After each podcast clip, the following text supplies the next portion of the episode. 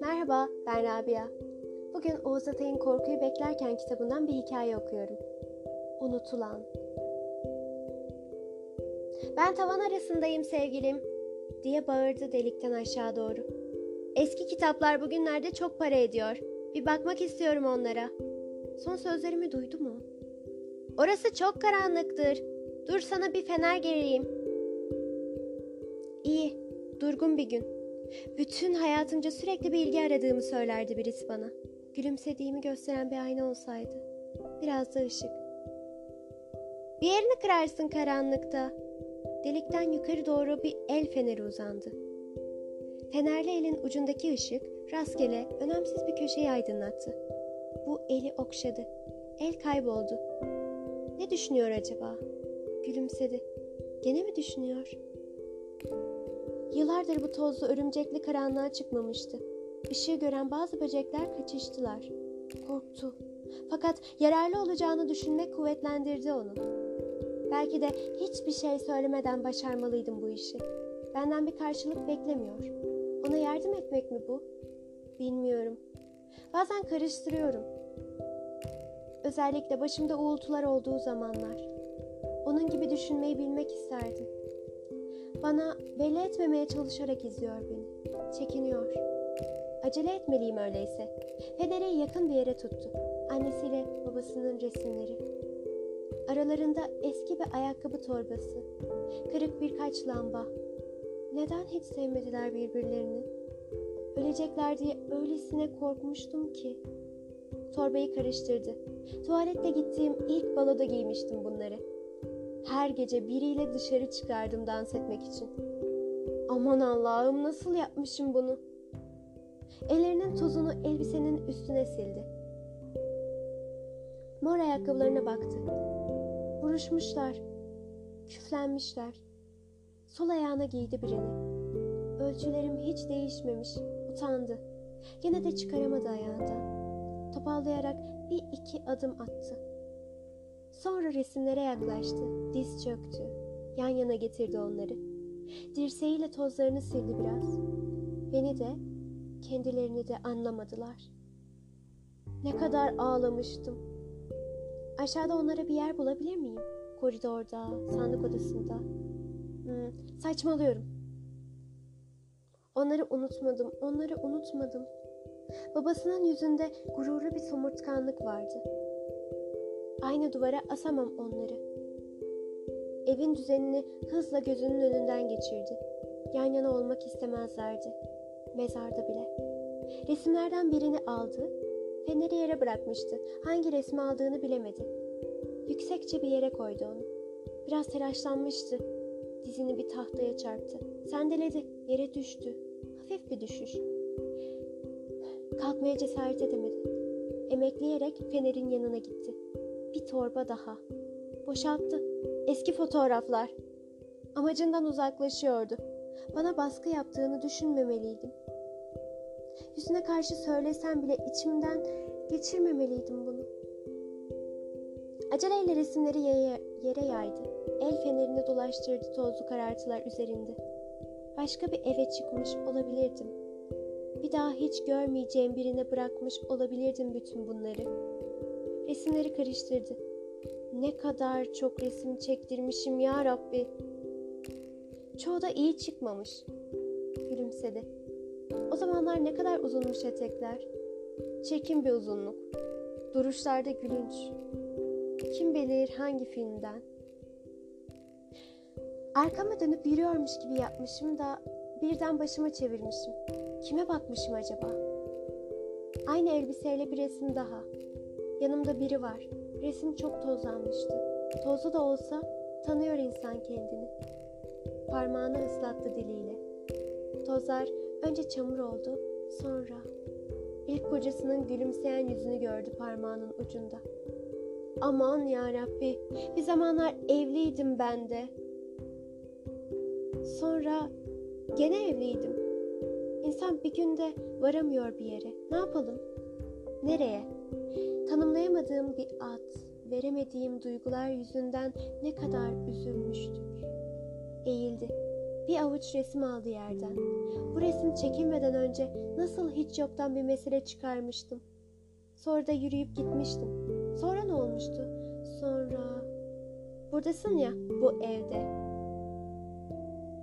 Demek sonra hiçbir şey olmadı onunla ilgili. Ne kötü ne de iyi bir şey. Demek ki hiçbir şey. Ama bunu hissetmedim. Geçişler öyle sezdirmeden oldu ki. Hayır, düşüncelerin karıştı. Basit anlamıyla sözlerin. Bununla ne ilgisi var? Fakat ben ondan kaçarken nasıl oldu da birden başıma çevirip bu resmi çektirdim? Hep böyle mi durdum resimlerde? Yüksekçe bir yere oturdu. Başını ellerinin arasına alıp düşünmeye başladı. Onun da yüzü kim bilir nasıldı. Herhalde ben suçluyum. Resim çekilirken değil. Belki o sırada haklıydım. Muhakkak haklıydım. Çok daha önce, çok daha önce. Bir an önce kitaplara ulaşmak istedi. Geriye doğru bu sonsuz yolculuk bitsin istedi. Eski balo ayakkabısının ayağından çıkarmaya çalıştı. Sonra arkası kapalı yumuşak terliklerini bulamadı bir türlü. Sendeleyerek el fenerine doğru yürüdü. İlerideki köşede olmalıydı kitap sandığı. Fakat orada kitap sandığına benzemeyen karanlık çıkıntılar vardı. Feneri bu garip yığına doğru tuttu. Korkuyla geri çekildi. Biri vardı orada. Oturan biri. Feneri alıp bütün gücüyle deliğe kaçmak istedi. Kımıldayamadı. Korkusuna rağmen fenerle birlikte ona yaklaştı. Ne yapmışsa korkusuna rağmen yapmıştı hayatı boyunca. Yoksa çoktan kaybolup gitmişti. Feneri onun yüzüne tuttu. Aman Allah'ım, eski sevgilisi yatıyordu yerde. Tozlanmış, örümcek bağlamış. Tavan arasındaki her şey gibi. Kitap sandığına ve resim tahtalarına örümcek ağlarıyla tutturulmuş eski bir heykel gibi. Sağ kolu bir masanın kenarına dayalı, parmakları kalem tutar gibi aşağı kıvrılmış, boşlukta. Dizleri titredi, dişleri birbirine çarptı. Ayağının altından kayıp gitti döşeme. Kayarken de ayağına çarpan resim masası devrildi. Kol gene boşlukta kaldı. Örümcek ağlarıyla tavana tutturulmuştu. Bu eliyle ne yapmak istedi? Bir şeyler mi yazmaya çalıştı? Ne yazık, hiçbir zaman bilemeyeceğim. Sol el yerdeydi. Bir tabanca tutuyordu. Ah! Kendimi mi öldürüyordu yoksa? Olamaz. Bir şey yapsaydı ben bilirdim. Her şeyi söylerdi bana. Öyle konuşmuştuk. Beni bırakmazdı yalnız başıma. Sonra hatırladı. Bir gün tavan arasına çıkmıştı eski sevgilisi. Şiddetli bir kavgadan sonra. İkisinin de artık dayanamıyorum dediği bir gün. Ayrıntıları bulmaya çalıştı. Belki de büyük bir tartışma olmamıştı. Biraz kavgalıydılar galiba. Gülümsedi. Bu biraz sözüne ne kadar kızardı. Onu tavan arasında bırakıp sokağa fırlamıştı. Öleceğini hissediyordu. Peki ama neden? Bilmiyordu. Duygunun şiddeti kalmıştı aklında sadece. Sonra onu görmüştü sokakta. Bütün mutsuzluğuna, kendini zayıf hissetmesine, ölmek istemesine rağmen onun gözlerindeki ilgiyi, insanı alıp götüren başkalığı fark etmişti nedense. O gün eve yalnız dönmüştü tabii. Ne kadar daha çok gün evde yalnız döndüm ondan sonra da. Şimdi karşımda konuşsaydı, ne kadar daha çok olur muydu deseydi. Titreyen dizlerinin üstüne çöktü. El fenerini tuttu onun yüzüne. Gözleri açıktı, canlıydı. Bakamadı. Başını karanlığa çevirdi, sonra baktı gene. Onu ölüm kalım meselelerinde yalnız bırakmayan gücünden yararlandı gene. Hiç bozulmamış, Geç kalmasaydım böyle olmazdı belki. Üzüldü. Fakat hiç değişmemiş. Son gördüğüm gibi gözleri bile açık. Yalnız gözlerin bu canlılığında bir başkalık var. Her şeyi bildiği halde duygulanamayan bir ifade. Görünüşüme bakma, içim öldü artık diye korkuturdu beni. İnanmazdım, öyle şeyler bulup söylerdi ki öldüğü halde. Belki beni izliyor gene. Yerini değiştirdi. Benimle ilgili değilsin diyerek üzerdim onu. Hayır, bakmıyor bana. Belki de düşünüyor. Birden konuşmaya başlardı. Bütün bunlar, bütün bunları ne zaman düşünüyorsun diye sorardım ona. Ne zaman düşündüğünü bir türlü göremiyorum. Hayır, gerçekten ölmedi. Çünkü ben yaşayamazdım ölseydi. Bunu biliyordu. Bu kadar yakınımda olduğunu bilmiyordum ama. Sen bir yerde var olursan yaşayabilirim ancak demiştim. Nasıl olursan ol. Var olduğunu bilmek bana yeter demiştim. Bunu kavgadan çok önce söylemiştim ama çatışmamızın hiçbir şey değiştirmeyeceğini biliyordum. Sonra onu bir süre görmek istemediğim halde, onun orada olduğunu bildiğim halde, tavan arasına bir türlü çıkamadığım halde onu düşündüğümü, onsuz yaşayamayacağımı biliyordu. Sonra neden aramadım? Bir türlü fırsat olmadı. Her an onu düşündüğüm halde hep bir engel çıktı. Aşağıda yeni sesler, yeni gürültüler duyduğu için inmedi bir süre herhalde. Oysa biliyordu. Aramızda hiçbir yeni varlığın önemi yoktu. Konuşmuştuk bütün bunları. Ben de onun inmesini beklemiş olmalıydım. Beni üzmek için inmediğini düşündüm önceleri. Sonra bir türlü olmadı işte. Çıkamadım. Gelenler gidenler, geçim sıkıntısı, yemek, bulaşık, evin temizliği, onun bakımı. Çocuk gibiydi, kendisine bakmasını bilmiyordu. Babamla annemin ölümü, bir şeyler yapma telaşı, önümde hep yapılması gereken işlerin yığılması. Orada, tavan arasında olduğunu unuttum sonunda. Onu unutmadım tabii. Ne bileyim, daha mutsuz insanlar vardı, onlarla uğraştım. Tavan arasında bu kadar kalacağını da düşünemedim herhalde. Bir yolunu bulup gitmiştir diye düşündüm. Belki evde olmadığım bir sırada. Evet, evet muhakkak böyle düşündüm. Başka nasıl düşünebilirim? Yaşamam için onun her an var olması gerekliydi. Başka türlü hissetseydim, ölmüştüm şimdi.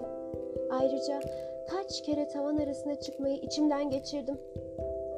Hele kendini öldürdüğünü duysaydım muhakkak çıkardım. Dargın olduğumuza filan bakmazdım. Duydun mu yoksa? Bir keresinde yukarıda bir gürültü olmuştu galiba. Rüzgar bir kapıyı çarptı sanmıştım. Fakat nasıl olur? Onun tavan arasına çıkmasından günlerce sonra duymuştum bu sesi. Ve ben günlerce bir köşeye büzülüp kalmıştım. Hiçbir yere çıkmamıştım. Ateş etmişti demek. Yoksa kalbine. Titreyerek eğildi. Kalbine bakmalıyım. Elbisesinin sol yanı çürümüştü. Elinin hafif bir dokunuşuyla dağıldı. İçinden bir sürü hamam böceği çıkarak ortalığa yayıldı. Onun bakımıyla ilgilenmedim. Elbiselerini hiç gözden geçirmedim. Belki de dikmediğim bir sökükten yemeye başladılar hamam böcekleri onu. Deliği büyüttüler sonunda. Eliyle elbisenin altını yokladı. Neyse, iç çamaşırlarının öteye geçememişler. Derisi olduğu gibi duruyor. Teni çok sıcak sayılmaz ama kalbi yerindedir herhalde. Korkarım göğsünün sol yanına dokundu. İşte orada. Biliyorum. Başka türlü yakışayamazdım çünkü. Çünkü cümlenin başında söylemeliydim. Şimdi kızacak. Evet, her an onun gözlerini düşünerek yaşadım. Şimdi acaba ne der diye düşündüm. Yalnız bu kadarı çürümüş. İyi, iyi. Şimdi onu nasıl inandırabilirim bütün bu cümleyi, onunla birlikte yaşadığımı, onu unutmuş gibi yaşarken onu düşündüğüme? Anlamaz, görünüşe kapılır, anlamaz. Başkasına rastladığım için bu yeni ilişkinin her şeyi unutturduğunu düşünür. Oysa her şeyi hatırlıyorum. Tavan arasına çıktığı gün bu elbiseyi giydiğini bile. El fenerini ölünün üzerinde dolaştırdı. Örümcek ağlarının gerisinde sisli bir görünüşü var. Yalnız ağların arasından elimi onun kalbine götürdüğüm yer biraz karanlık. Rüya gibi bir resim. Birlikte hiç resim çektirmemiştik. Bir sürü şey gibi bunu da yapamadık nedense. Bir türlü olmadı. Bir koşuşma, durmadan bir şeylerle uğraşma. Neden koşuyorduk? Acelemiz neydi? Tavan arasına çıktığı güne kadar bir şeyin arkasından hep başka bir şey yaptık. Hiç durmadık, hiç tekrarlamadık. Sonra köşemde kaldım günlerce. Ne yedim, ne düşündüm. Sigara içtim durmadan. Evi yaşanmaz bir duruma getirdim sonunda. Bir savaş sonu kargaşalığı sardı her yanı. Düzen içinde yaşamayı bir bakıma sevdiğim halde dayanılmaz bir pislik ve pasaklılık içinde çarp, çırpındım. Belki de böylece kendimi cezalandırmış oldum. Sokağa fırlamak, ona gitmek için öldürücü bir ümitsizliğe düşmek istedim. Kim bilir, belki de kendim için böyle kötü şeyler düşünmemi istersin diye söylüyorum bunları. Fakat senin öleceğini, kendini öldüreceğini hiç düşünmedim. Uzak bir yerde, hiç olmazsa görünüşte sakin bir yaşantı içinde olacağını hayal ettim senin. Işığın altından kaçmaya çabalayan bir hamam böceği takıldı gözüne. Kendine geldi. El feneriyle izledi böceği. Çirkin yaratık yukarı çıkmaya çalışıyordu ağlara takılarak. Böceğin ayakları elbiseyi parçalar diye korktu. Yıllar geçmişti. Küçük bir dokunuşa dayanamazdı. Kim bilir? İşte boynundan doğru yukarı doğru çıkıyor. Yanağında biraz sendeledi. Sakalı biraz uzamıştı ondan. Zaten her gün tıraş olmayı sevmezdi. Yanaktan yukarı çıkan böcek şakağa doğru gözden kayboldu. El fenerini oraya tutsam mı? Hayır. Korktu. Fakat yarı karanlıkta kurşunun deliğini gördü. Titreyerek geri çekildiği sırada aynı delikten çıktı hamam böceği. Bacaklarının arasında küçük, pürüzlü bir parça taşıyordu. Dehşete kapılarak feneri deliğin içine tuttu. Işınlar kafasının iç duvarlarında yansıdı. Eyvah! Böcekler beynini yemişlerdi. En yumuşak tarafını. Belki de hamam böceği son parçayı taşıyordu. Kendini tutamadı. Seni çok mu yalnız bıraktılar sevgilim? Dedi. Aşağıdan, başka bir deliğin içinden sevgilisinin sesini duydu. Bir şey mi söyledin canım? Elini telaşla kitap sandığına soktu. Hiç... Hiç, hiç diye karşılık verdi aceleyle. Kendi kendime konuşuyordum.